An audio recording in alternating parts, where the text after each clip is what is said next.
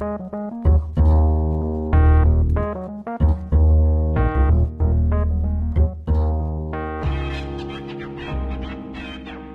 back to Cargumentative, your favorite pod on which we discuss all things cars and motoring. I'm your host, Thomas Falkiner from the Sunday Times, and this week in the virtual studio, I'm joined by Dennis Droppa from BD Motor News. Dennis, how are you? I'm great, thanks, Tom. It's uh, nice to enjoy this warm weather that's uh, beset Gauteng, and uh, we're trying to get out as much as possible on our uh, cars and motorcycles. We are indeed. We are indeed. It's uh, it's a glorious day here. Not a cloud in the sky. I've got uh, some men who are busy painting doors and windows. The home renovations are ongoing. Yeah, so hopefully the rain stays away for that. Um, let's chat news. I know you've been busy. You went back down to Cape Town towards the end of last week. You were on your way the last time we spoke. And uh, Dennis, you got to drive uh, the new R18 series of motorbikes. How were they? Yes, indeed. Um, this is BMW's uh, alternative to Harley Davidson. So this is a big, brash, and heavy German cruiser with the biggest motorcycle engine that BMW's ever made. It's a 1.8 liter thumper, and not only that, but it's a it's a boxer engine. So it's got those two massive cylinder heads sticking out the side, which I'm pretty sure makes it just about the widest motorcycle that you can get. So you, you don't want to be riding it through narrow alleys. But uh, anyway, I mean, it's a priced at 320,000 Rand for a basic one, but more realistically, you're going to be paying just over 360,000 Rand with, with all the various add ons and the chrome and etc. The, what I found that this is a very different bike to the usual slick German efficiency you get from uh, BMW's other two wheelers. So this bike's all about charisma. So it's it's kind of rough and and uh, and it vibrates a lot. And and I'm pretty sure all this is by design because cruiser riders are, are looking for that kind of charisma. So even when you start it up, you have to make sure that your feet are firmly planted on the ground because there's so much lateral torque caused by the, the engine, it threatens to throw you off the bike if your feet aren't firmly planted. And that vibe just continues as you as you ride it. And if you rev it at anything over 4,000 RPM, it feels like you're sitting on a jackhammer. The vibration is so bad. So you just draw back and make sure you you cruise along at about 3,000 RPM, and then things are hunky dory. You can you can lay back and you can just uh, check out the scenery and, and smell the fynbos. Sounds pretty hectic. I mean, um, sure, that's that's a lot of vibration. Um, I mean, I haven't driven anything like a cruiser before. I've driven a a, a, um, a Royal Enfield. Um, would you say it's kind of similar to that in terms of vibrations, or or, or not quite as bad? No, no, it, it it vibrates more than that. But like I say, it's only once you get into the higher revs, and and this bike has got so much torque at uh, its maximum torque is at 3000 rpm so you really don't have to rev it higher than that mm. and and as for the perceived crudeness i suppose uh, one one man's crudeness is another man's charisma and and i'm pretty sure that this the feel of the bike is is not by accident it's by design so personally i i prefer to ride something a bit uh, smoother and and slicker but uh, cruiser cruiser riders are a different breed they certainly are, and I mean, it would appear that that to them it's kind of you know looks that matter more, and I think that R18 does look pretty special. I know that you get quite a few variations of the R18. Is that correct? But at the moment, the only one you can get in South Africa is the basic cruiser. So that's a okay. naked bike with with no fairing or anything. But soon to come is the is the R18 Classic, which is going to come with a windscreen and pannier. So it'll be a more touring orientated version. It'll also have cruise control. So it's definitely more of a long distance bike. But other than that, it'll be mechanically unchanged. Okay. And uh, whereabouts did you guys ride them? You... Well, we, we rode in the Western Cape, in, which is beautiful and green and scenic. So, so it was exactly the right kind of environment for it, definitely. And uh, just one other thing I want to mention about this bike is that it's mm. got it's very basic in terms of technology, but it does have three modes. One is rain, which uh, calms down the throttle a bit. and the other two modes are rock and roll. And uh, the rock the rock version quickens the throttle response and and adds distinctly more vuma to the exercise. That's very cool. So it seems that the Germans have got a sense of humor after all. They do. Yeah, yeah. Well, moving from Germany, you're going on to Korea. The new Hyundai Grand i10, uh, that's that's making news. It was launched in SA towards the end of last week. I wasn't on the launch. Brenwin was on the launch. Uh, he unfortunately can't join us in studio today. What do you think of it, Dennis? Um, I don't think you were at the launch either. I unfortunately didn't get a chance to drive it, Thomas. Mm. But uh, this is Hyundai's most popular seller in South Africa, so I'm pretty sure that it's been keenly awaited. And at a starting price of 192,000, it's pretty good value, especially for something that's uh, comprehensively spec'd. I mean, this is the market segment that started life with the very successful Hyundai Getz back in the day, and over over 1.1 million grand i10s have been exported from India, and about 50,000 of those have been sold in South Africa. So it's very popular here. And yeah, it's it's got a nice, stylish, modern vibe, especially inside. I, I really like the, the interior look.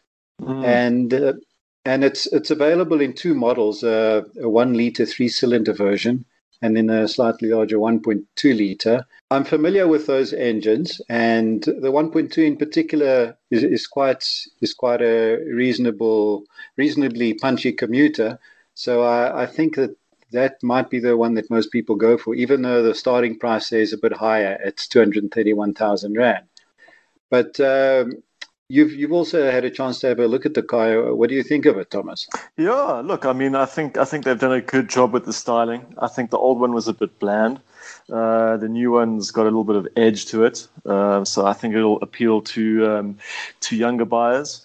What will also appeal to them is is the fact that uh, all Grand i10s come standard with a uh, 6.2 inch touchscreen infotainment system with Apple CarPlay and Android Auto. Uh, you also get Bluetooth and you get two USB ports, and these are these are features that people want to see in cars, um, especially younger buyers who are into tech.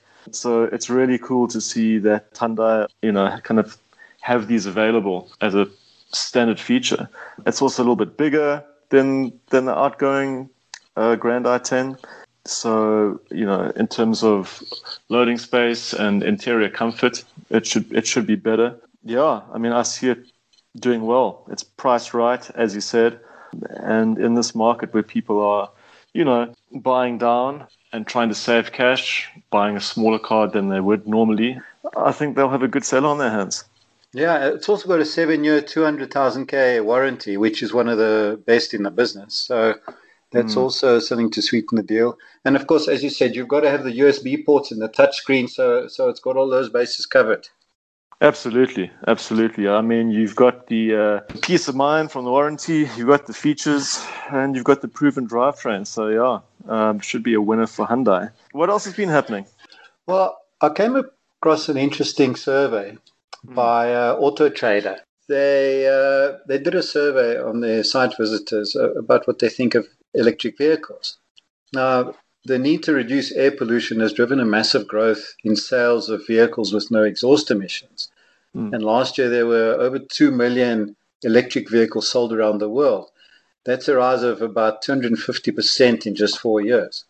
But the adoption has been a lot slower in South Africa, where there are just over a thousand electric vehicles on our roads, and that's from a fleet of over 10 million cars. Mm. So now Autotrader did this survey to, to try and find out what is the local population think of, of EVs and why we're not really buying them. Because in theory, an EV is about, is about seven times cheaper to run than a petrol or diesel powered vehicle. Anyway, what came out of the survey was that there is demand for electric vehicles, but their high prices are the biggest hurdle. By that, unfortunately, import duties on electric vehicles are very high here uh, 25% compared to 18% for a petrol or diesel powered vehicle.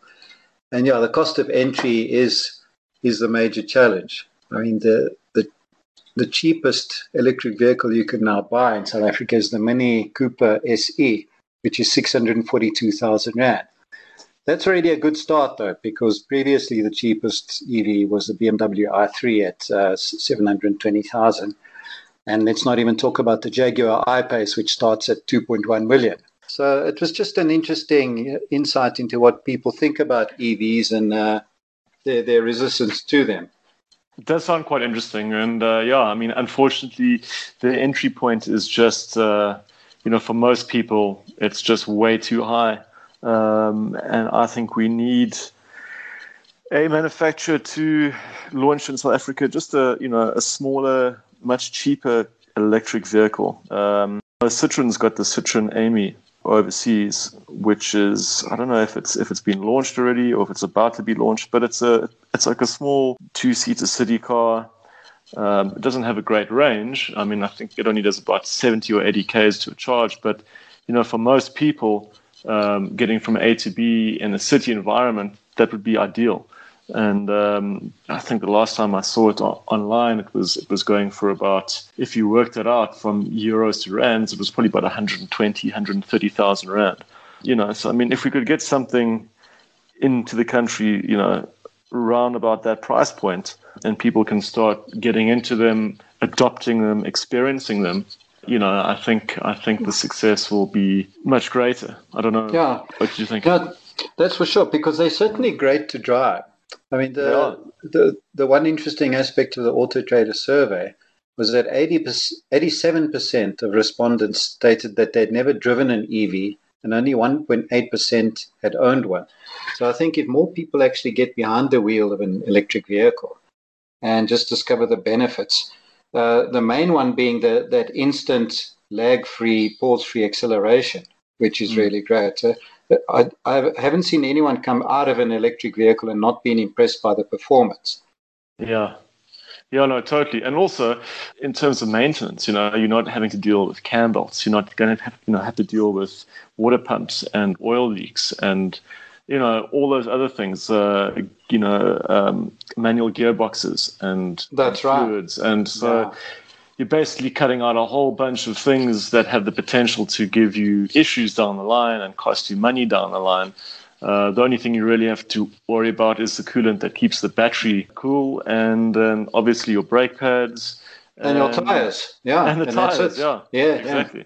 Yeah. Uh, I mean, the only one grey area I I'd say is the battery pack. You know, um, obviously batteries have a life. Uh, we're still trying to finesse battery technology as we go um, and that's obviously something to consider because, like on a cell phone, um, the longer you keep it, the less effective and efficient the battery becomes, the less charge it can hold, um, and then it can get expensive to replace. But uh, you know, I'm sure things will improve as we as we go on. Battery technology is bound to just get better, and hopefully, manufacturers can come up with a clever way of uh, ensuring that uh, you know battery replacement isn't isn't that expensive. You know, with a kind of a, a trade-in program or uh, you know a guarantee or something like that that that ensures that when things do start to go wrong, um, it's it's not that expensive to set right. Yeah, I know that overseas there are uh, car companies that are leasing the batteries so that when they when they do eventually expire, then you mm. simply them back and you lease a new a new set of batteries. But obviously, these things will also become cheaper you know, with the economies of scale. So the, the bottom line is that the electric revolution is, is upon us, and it's gonna it's gonna happen sooner rather than later, even in South Africa. It is indeed. It is indeed, and uh, yeah, I think it's quite exciting. So let's see what the future holds. We are out of time for news. Dennis, it was good chatting. Uh, we're going to take a quick break, and when we return, we're going to be joined in the studio by special guest.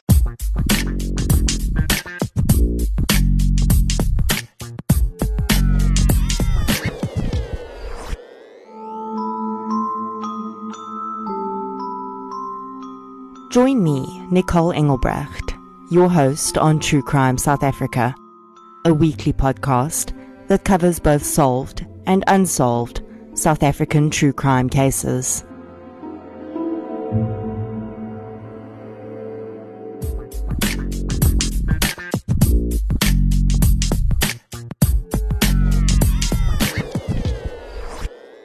Welcome back to Cargumentative. In this segment of the show, we're joined in the virtual studio by TV personality, radio presenter, mechanic to the stars, and one time Ponte Tower resident, Segi Woodley. Segi, thanks so much for finding the time to join us here today. Thomas, you know, all the stuff you just mentioned is a long time ago, hey? But hey, I'll take it anyway. I can get it. exactly, exactly. Now, uh, before we go on, what was Ponte Tower really like? I loved it there. It was awesome, hey? It was Yeah. absolutely fantastic. And if ever you had the chance to make it up to the penthouse, wow, that was an experience of note. Oh, really? eh? I, Yeah. I heard, I heard you that, that you were like a regular up in the penthouse. Is that is that true? Thomas, do kids and family listen to this podcast? I think only my mom does. I think you just want to get me into trouble. You I think yeah. that's all you want to do. Uh, yeah, I wasn't a regular, but I did visit. amazing, amazing. It must have been a great view. You know. Yeah, it was an I'm saying. awesome. It's an awesome view. It was an awesome view. It was fantastic, and you know that uh, the only problem was that uh, hole down the middle uh, had become like a uh, suicide pit. I heard about that. Yeah, that was the unfortunate thing. Eh? That was the only unfortunate thing about Ponte. It was too much of look- easy access for people to jump off. Yeah, scary. Not a nice way to go. Not a nice way to go at all. Listen, we could talk about Ponte and uh, For days. party days for days, actually, weeks. Uh, but unfortunately, we can't. Now, for some of our listeners, they may might not be that familiar with you. Can you tell them a little bit more about yourself and and who the legend Segi Woodley actually is? Okay, well, you know, I I only became legendary because of my uh, I don't know whether to call it call him my co-host, my uh, partner in crime. Partner in crime is more uh, apt. Uh, Adam Ford when we did the word on cars on Radio 702. And uh, from there, it's all been, I don't know to say uphill or downhill. Ah, I think it's all uphill, eh? And then we moved on to uh, TV. Uh, Lindsay Vine gave us our break there in TV, and we did uh, Buyer's Guide together, which we're still doing, of course. And you're a pretty regular chap on Buyer's Guide, so uh, you have a lot to answer for as well, hey? When it comes to Exactly. the motor industry. Yeah. You know, I mean, I'm like a pseudo expert, I'd, I'd say. And uh, what? crashing your Mustang? Uh, crashing many things, you know. crashing many things, but uh, we won't go down that road. Um, but but before you were on on um, you know on TV and on radio. Uh, Yeah, I ran my own workshop, hey, Thomas. Yeah, correct. Yeah, I run my I ran my own workshop, run my own place right now as well. Mm-hmm. And uh, cars for me is is just like an extension of a person's personality, eh? And I, Mm. I, I love working on them. I love uh, giving the owners a hard time when you see, you know, it's uh, it's never the car, but it's always the owner that thrashes it. So, Yeah. you know, um, people go around saying, "Ah, this is a bad model. You shouldn't be buying this model." You know, nine times out of ten, it isn't the car or the manufacturer at all. It's Oh, just really? the way the owner treats the. Yeah. So, I mean, how did you get into the whole um, mechanics game? Did you? I mean, is that something you did when you were young? I, I found out a while ago that uh, women are very attracted to men with cars. yeah, that's that's true. Yeah, So, you know, I mean, try picking up a beautiful chick on a bicycle. I mean, just give it a shot sometimes, you know, it'll fail, you'll fail dismally. But, you know, in your 911, there you go. So I, I started uh, tinkering and fixing and uh, playing around with cars and trucks and buses because we, I kind of grew up on a farm in Inanda where all these tools and vehicles were available. And uh, thanks to my uncles, you know, we were allowed to tinker and play and, and do whatever we wanted. I learned to drive at the age of 12. So, you know, there you go. Cars in my blood. Yeah, no, absolutely. huh? Sure, Yeah. sure, it sure sounds like it. So, look, I mean, um, you've got your own shop. You're pretty hands-on, um, and we're going to be chatting about second-hand cars in a bit. But um, I, I want to know from your personal experience in the trade, um, are there any brands that you would never ever buy, um, or at least stay far, far away from? You know, uh, Thomas, um, the Renault brand did has got a bit of a reputation. I should say the French brands in general have a bit of a rep that they are expensive to maintain and difficult to drive. And, you know, it's just a problem uh, brand, especially the French brands. I personally don't find that a problem. What I found out is that the cheaper the car is, when you purchase it initially, the more expensive the parts are thereafter. Um, you know, I, I, I, can give you a, an example of a Chinese brand, a GWM Steed. The steering rack is 8,000 Rand and no parts to repair on a GWM Steed. Now, it's a, we recommend it quite regularly as a cheaper option in the double cab uh, market. Yet, mm. if you think if you think about the parts thereafter, uh, I mean, you you're paying in the skin of your back, eh? That's crazy. So, do you think um, a lot of these manufacturers who come in with cars that are uh, cheaper than certain competitors kind of feel that they'll make their money back through replacement parts? Yes, do you think that's, I, uh, I, believe I believe that you know, and also believe that lo- lo- loads of them come out with built-in obsolescence. They they designed to fail at a certain time, and you'll notice that that time is just out of warranty. Always, like on an Audi S-tronic gearbox, like yes. we were discussing on Bio. Like we were discussing the other day.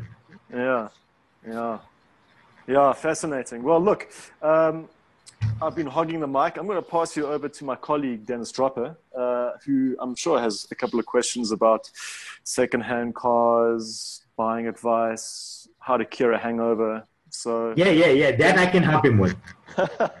Dennis, over to you. We'll chat about the hangover just now, possibly. But uh, something we get asked uh, often is buying a used petrol or diesel car. Now, Segi, do you? I know your colleague Adam Ford often uh, was anti buying the second-hand diesels. What is your mm-hmm. opinion on that? You know, I never like to agree with Adam, never. but unfortunately, if you're looking, uh, Dennis, it also is very dependent on whether the car's had all its services, um, what's the mileage like. Because on diesels, the older they get, the more expensive it becomes to maintain. Uh, let's take uh, fuel injectors, for instance, just fuel injectors. On the newer cars, you can pay up to 10 grand per injector if they fail. And diesel injectors often fail later, late into their lives. You know, so do you want to have that kind of expense? So what, um, would an, what would an injector cost, for instance, on a petrol car? You can pay a brand new injector on, let's say, let's take a Golf GTI, a, um, uh, say a Golf uh, 6. You could pay like two and a half grand for an injector, brand spanking new on a petrol vehicle. And okay. often, often, often, they never fail. So it's a big price difference there. Huge price difference. And and the so-called fuel saving, Dennis, you never see. You never ever see. You gotta own that diesel vehicle for like 20 years before you see any returns on the actual so-called difference in fuel. Yeah. Now, why do you think these parts are so much more expensive? I mean, are they more robust? the diesel injector is way more complicated because of the atomization of the spray and things like that. It's got, you know, the those diesel injectors, the pressures in them are phenomenal. Fifteen thousand kPa on some of them to atomize the diesel, you know, and uh, diesel engines per se, um, like hard runners, the service intervals are quicker and it, it's as much as they claim that a diesel, the modern diesel is so much better. The new, the modern petrol vehicle is getting just as good uh, fuel consumption, Dennis. Right. With, with half as much trouble. Yeah. Now, talking second-hand cars, is there like a magical mileage uh, where you would say, all right, beyond this mileage, I, I wouldn't buy a second-hand car anymore, or uh, no, Dennis, you can't does make. It depend, does it just depend on how the car's been looked after? Yeah, you can't make a generalization like that. Mileage has a lot to do with it. You're absolutely right. You know, like nobody wants to buy a. Uh, let's say there's two. Um, uh, what should we take? Say Kias. Let's say two Kia Picantos. One's got uh, 50,000 on the clock and one's got 150,000 on the clock. Sometimes the one with 150,000 kilometers on the clock might just be a higher miler, but the body and the mechanics might be in perfect nick. Yet the one with 50,000 k's on the clock might be put together and welded together, two different pieces. You know, so you just got to look at the vehicle. Uh, the the thing that I advise most of the time when purchasing secondhand, Dennis, is to take someone off fair with cars. Even if you pay him 500 bucks for the hour or her, take the person who knows about the vehicle and go look at the car that you want to buy. It will be the best money you spend, really. Sounds like good advice because you, you might save a lot of money down the road then. Yes, absolutely. And you know, um, someone said to me that, ah, but I bought this car with a hundred point check, and it came with a roadworthy. You and I both know what happens at the roadworthy centers. I'm sending 20, uh, 50 cars a month to you to roadworthy. You tell me you're not going to overlook a couple of cars if I say, hey, I need this to have a roadworthy roadworthy certificate. You know this is happening. We all know this is happening. You know, roadworthy centers have been closed down because this is happening. And then the guy comes back to me and says, you know, I've already purchased this car, but the, it's it's swaying all over the road. You take a look, the ball joints are shot, yet the car's got roadworthy. Yeah, that, that's scary. That is very scary. Now, Seiki, are, are modern cars more reliable than older ones? Well, once again, is that too much of a generalization? No, it's not a generalization. The older cars are very basic, uh, Dennis. There's not much to uh, repair. It's a basic points condenser. If you're talking real old spark plugs, um, not much to go wrong. These days, everything has got a computer controlling it, Dennis. You know that. Yeah. I mean, like, uh, the, so the old days you forced down your soft top or your cabriolet or whatever. You just pushed it down in the back and you went off. These days you press a button, wait five minutes, the roof closes on itself, whatever happens, and then you drive off. When that thing, when it's raining and it doesn't want to close, you're spending 50 grand just to fix it. Right. You know, so it's it's all a question of do we want to go modern or do we prefer to the old school? And a lot of youngsters or people in general like the the um, ease of a new car. You know, you close the door, you drive off, all the doors lock. Uh, central locking off one button. You press the button and hold it, all the windows close. A lot of people like the ease of that. Yet when that goes wrong, oh my word, and out of warranty, as Thomas mentioned earlier, boy, you can be spending loads of money repairing. Right.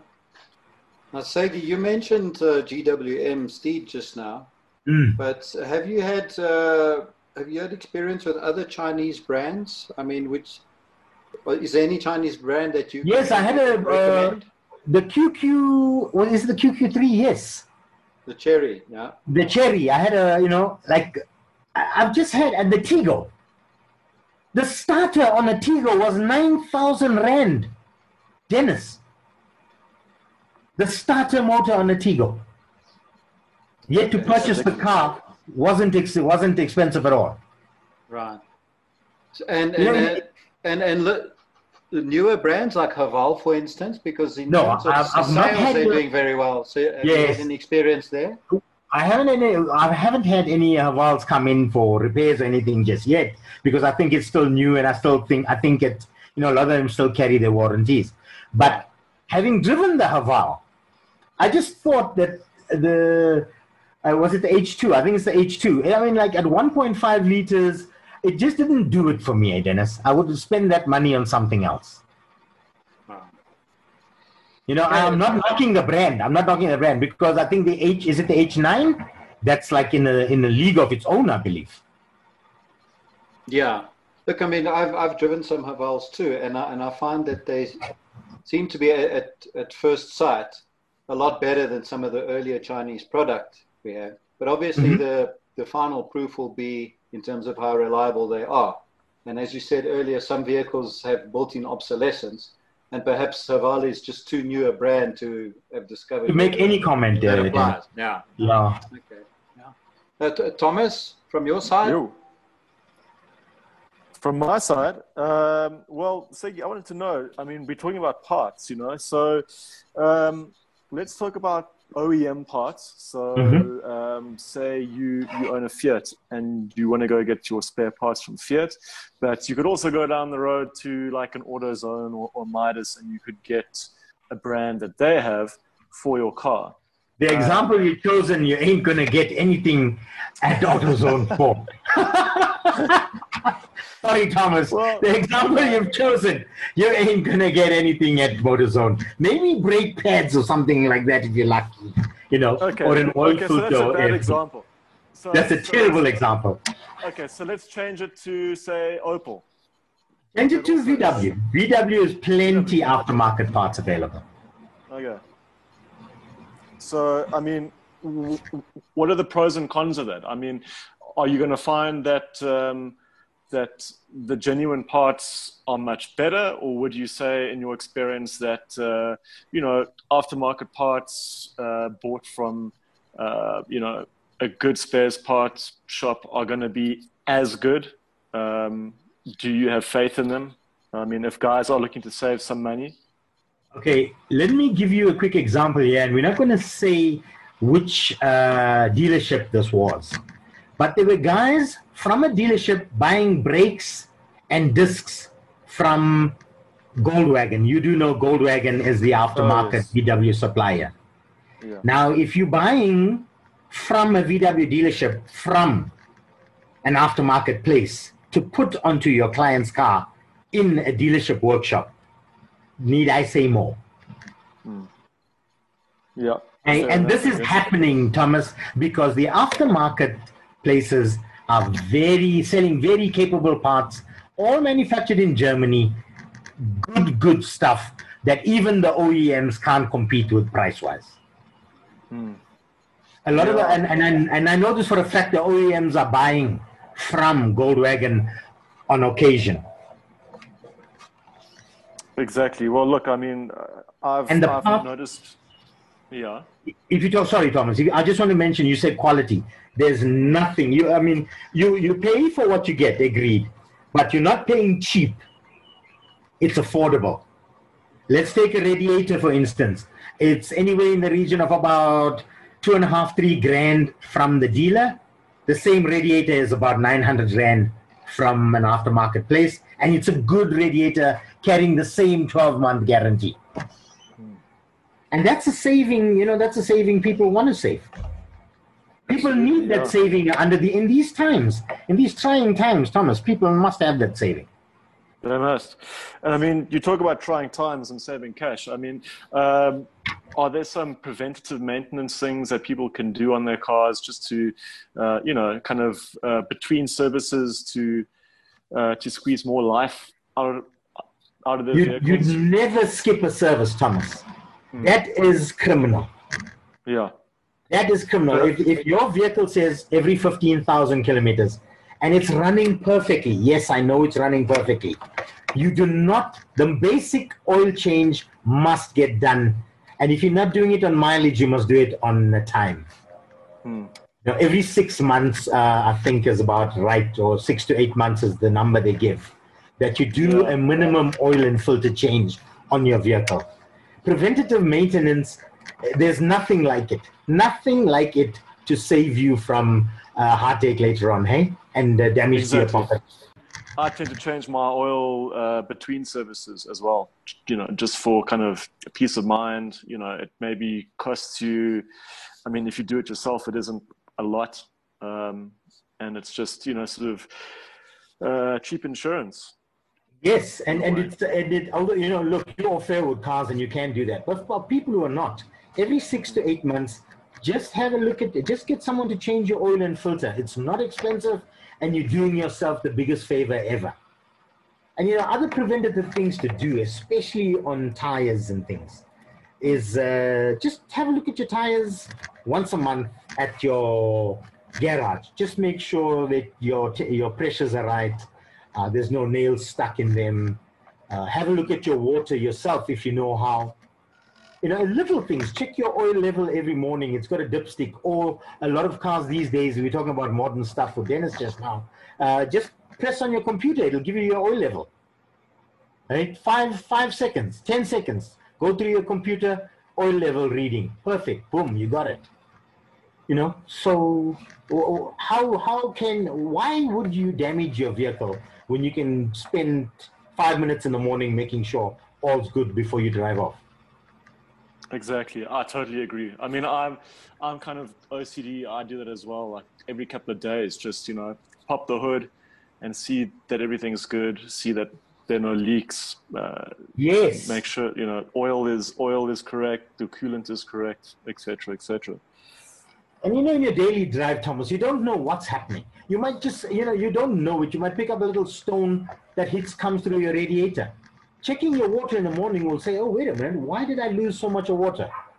And, you know, you'd prevent a huge, uh, huge bill, a repair bill later on if you pick it up soon. Absolutely. Now, look, I mean, we, um, we touched on getting people um, you know, to come with you to look at a second-hand car mm-hmm. if you're not really a car person. Mm-hmm. Um, but what happens if you don't have any friends who are car people and you still you want know, some peace of mind? I mean, what do you recommend? I'm, I'm, I've uh, started an app. I'm, I'm about to finish it. It's called No More Lemons. Okay. I must give you a link. You must try it out and tell me what you think. You can just cool. go in there uh, punch in little details about a car. Uh, steering wheel, is it damaged? Uh, uh, uh, foot pedals, how do they look? Are they fair to good? And I've just got smiley faces, you know, lemons with smiley faces, upside down faces, whatever, whatever. And at the end of that survey, there are lots of other little things to look at tires, uh, engine noise. Do you think it's making the right engine noise? You don't have to be au fait to know that the engine is clunking and clacketing. Mm. You know, it doesn't sound right. And then if you come up with like, say, five out of 10 lemons that, hey, wait a minute, that's only 50%. Should I really spend this money? And then on there, I'm going to have a number you can call after you've used the app to just give some, hey, listen, buddy, would you go with me to look at this and what the cost is? So you can buy a car going through using this app called No More Lemons. And who knows, maybe you score a good deal. Very cool. So, I mean, um, when are you going to bring this out? Is it is it in? It's out. It's, there's a trial. We've got a trial one going currently. I'll just get okay. my uh, uh, the uh, well. Uh, you know how much I know about computers, so I'm going to get the lady that's doing it for me or helping me out, and yeah. Uh, I'll get her to send you a link, and you can try it out in the interim. Okay, perfect. Yeah, I'd like to give it a give it a yeah, give it a whack and see if it you know uh, put in uh, uh, try like assume a car and just put in some stuff and see what numbers you get. If, you know, yeah. I'm I'm saying if if the app says look seventy percent buy the car, um, well then, and if you're still unhappy, you can give me a call or there'll be a number there in your area who you can call to come and give you a hand to check it out for a nominal fee, of course. Yeah. Of course, of course, yeah. Um, I want to I want to branch off quickly, if we may, um, to the issue of aftermarket warranties. Uh, yes. I know we chat. I know we that that we chatted about this again the other day mm-hmm. on Buyer's Guide on Ignition, um, but I thought it would be quite cool to chat about it here. Um, in my experience, I don't know. They seem they seem to promise a lot, and in the end, and deliver little. Deliver. Yeah, I had a friend who bought an A3, uh, a second-hand A3. Um, I told him not to do it, but he did it anyway. Um, and he got a aftermarket warranty, and uh, things went wrong on the car. And you know, when it came time to pay out, uh, the percentage payouts were very little. So it didn't really add much, you know, to his peace of mind or uh, the cost of of repair. So what advice can you offer listeners uh, in terms of that? Okay, and Thomas, you, if you do remember our conversation the other day, read what the aftermarket warranty gives you. You have to. Uh, no aftermarket warranty I know pays 100% on everything. The, when they sell you the warranty, and I knew at one time they were doing this regularly, sir, everything's covered in my mind, if somebody tells me everything's covered, I assume everything's covered in full. Yeah. What they mean when everything's covered is if your car's got 90,000 kilometers on the clock, we're going to cover it at a 90,000 kilometer rate. In other words, we're only going to pay 30% of anything that gets damaged. Or we'll pay 100% for the starter motor and alternator because that's 1,500 Rand each. But we're only going to pay 25% of the engine rebuild, which is uh, 80 grand. That's what I found a lot with these uh, policies, aftermarket policies. And then the client sitting with me fighting, saying, yeah, but it's covered. Then I've got to explain why um, he still owes me uh, 80 grand because the bill was 100 grand, you know, mm. because his policy only covers 20K. Exactly. So, I mean, would you say um, if you were considering one of these to maybe look at the price of parts in that car's basket, parts basket, parts basket, yes, and then and then say, right, well, if my radiator goes and it only pays me up ten percent of that, I'm going to be in for X amount, or yes. if my turbo goes. Um, Google tells me it costs X amount of money uh, and it covers 25%, therefore I'll have to pay. So, I mean, if you did that, you'd get a fair idea uh, of how much you would be in for uh, to pay out of your own pocket should something go wrong. Even better, with the CPA these days, anyone selling you a policy like that has to explain to you in detail what's covered and how much of it is covered. And if you just paid attention, you'd know, okay, wait a minute. It's uh, 8,000 Rand for this policy. If my engine fails, they're going to pay 20 grand towards the repair. Is it worth it? Yes, it is. You know, if my turbo fails, it's a 30,000 Rand repair, they're going to pay 15. It's worth the trouble. And, uh, but somebody has to sit with you and explain that policy to you. And look, you bought the C policy, or you bought the A policy, or the B policy, or these days I think it's gold, platinum, and silver policies. So if it's not explained to you in depth, sometimes even I have a problem uh, because I'll go through the policy, then I'm going to call the people that's written it up to say, excuse me, your policy, your customer, your client has a policy. It says engine covered up to 20 grand. Why are you only paying eight grand? Then they give you a whole breakdown as to why they're only paying eight. Yet it's on his policy document, it says covered till 20. Yeah. You know, it's, it's um, it's a minefield if you don't know. yeah, it is. You know, it is. Looking for out for. It is, yeah. and you just got to be aware of what you want. You know, sometimes if you, oh, what's the disciplined enough, you can put that money away and never use it. Just put it away and wait for a. Well, if your car does give you a hard time, you've got it put away. You know, if you want to do it like that, it's called like self-insuring kind of thing. Yeah, but, exactly. But if it fails the next day, you're going to say, "Damn, I don't have enough to do this." You know, uh, so, and anyway, if you buy a second-hand car these days, if you buy it from a reputable place, you got six months unlimited mileage, unlimited warranty on the vehicle. Well, that's good to know. Listen, um, talking about discipline, we've got to wrap things up because um, we, because we can time. go on all day. We can go on all day and probably into the night. You know, I've got some beers here. Um, I'm sure you've don't got some. Start, Thomas. A, Please don't we start. Could have a virtual. You're going to send me a virtual beer. of course. Thank you uh, so much, man. That's so kind. Of course, of course. It's coming through now.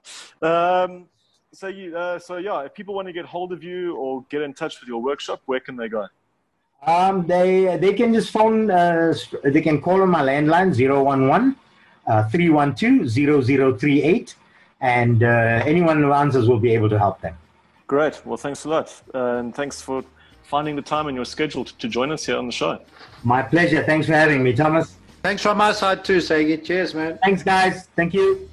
That was uh, Segi Moodley, raconteur and mechanic extraordinaire.